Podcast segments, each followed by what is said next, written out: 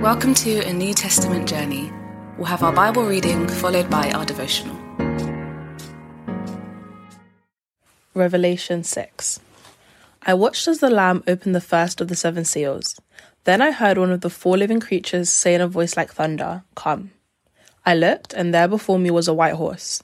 Its rider held a bow, and he was given a crown, and he rode out as a conqueror bent on conquest. When the Lamb opened the second seal, I heard the second living creature say, Come. Then another horse came out, a fiery red one. Its rider was given power to take peace from the earth and to make people kill each other. To him was given a large sword. When the Lamb opened the third seal, I heard the third living creature say, Come. I looked, and there before me was a black horse. Its rider was holding a pair of scales in his hand. Then I heard what sounded like a voice among the four living creatures saying, Two pounds of wheat for a day's wages, and six pounds of barley for a day's wages, and do not damage the oil and the wine. When the Lamb opened the fourth seal, I heard the voice of the fourth living creature say, Come. I looked, and there before me was a pale horse.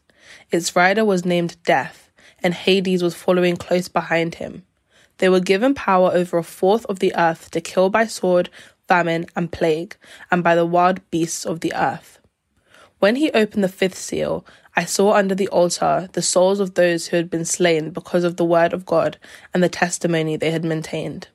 They called out in a loud voice, How long, sovereign Lord, holy and true, until you judge the inhabitants of the earth and avenge our blood?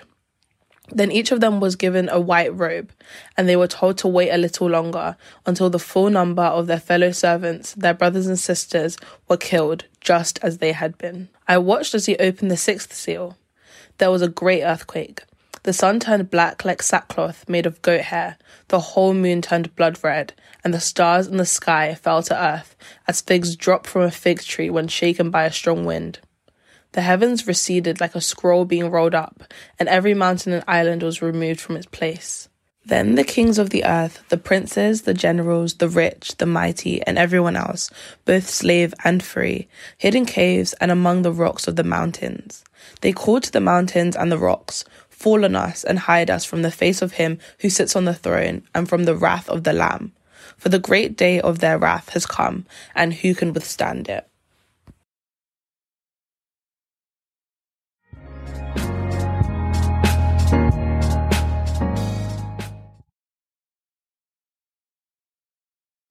The Lamb begins to enact the plan.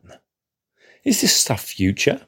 Or has it already happened? Or is it both? There's much debate about that, but the passage doesn't major on it, and so nor should we. To try to pin these verses to specific years is to miss the inclination of the revelation.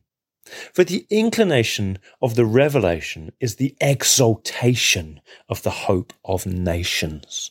The Lamb, the hope of nations, opens six seals. He does it deliberately and easily.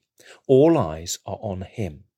The living creatures follow his every whim. Vast spiritual horses advance at the flick of their bridle. Men receive judgment from him. Martyrs receive compassion from him. Neither can change his timetable or intentions. All the cosmic constants quake and change because he wants them to. The Lamb, the one who oversaw creation, now oversees decreation as if he were whipping up an omelette. He does what he wants, and no one can stop him. This is our God. Jesus may have died on the cross. His church may be maligned and marginalized, but this lamb ain't weak, and his stance ain't insecure. All the pretenders to the throne of the earth will eventually see that. They may have to suffer to see that, or they may see it up front, but in the end, they will see it. This isn't a threat to the church. This is an encouragement to the church. It might seem right now that all the power, literally all the power and influence lies with the likes of Putin or Lady Gaga or Elon Musk or even our boss at work. And it might seem that they can do whatever they want, whenever they want, and we just have to suck it up. But that appearance is false. In the end, all the kings of the earth are going to hide in the mountains in an attempt to escape the gaze of the Lamb. He was the only one who could open the scroll, and seal by seal he enacts the Father's plan. Everything will be shaken. Every single fallacy in creation will be unmasked and undone when Jesus wants it to be so. Everything will be decreated except the Church of Jesus Christ, which might even include Lady Gaga. And so, kingdom and priests, we must honor the Lamb. Let's keep our eyes fixed on Him and stay faithful to Him in our trials. Here's a question for reflection. How does this passage encourage you to hope more in Jesus.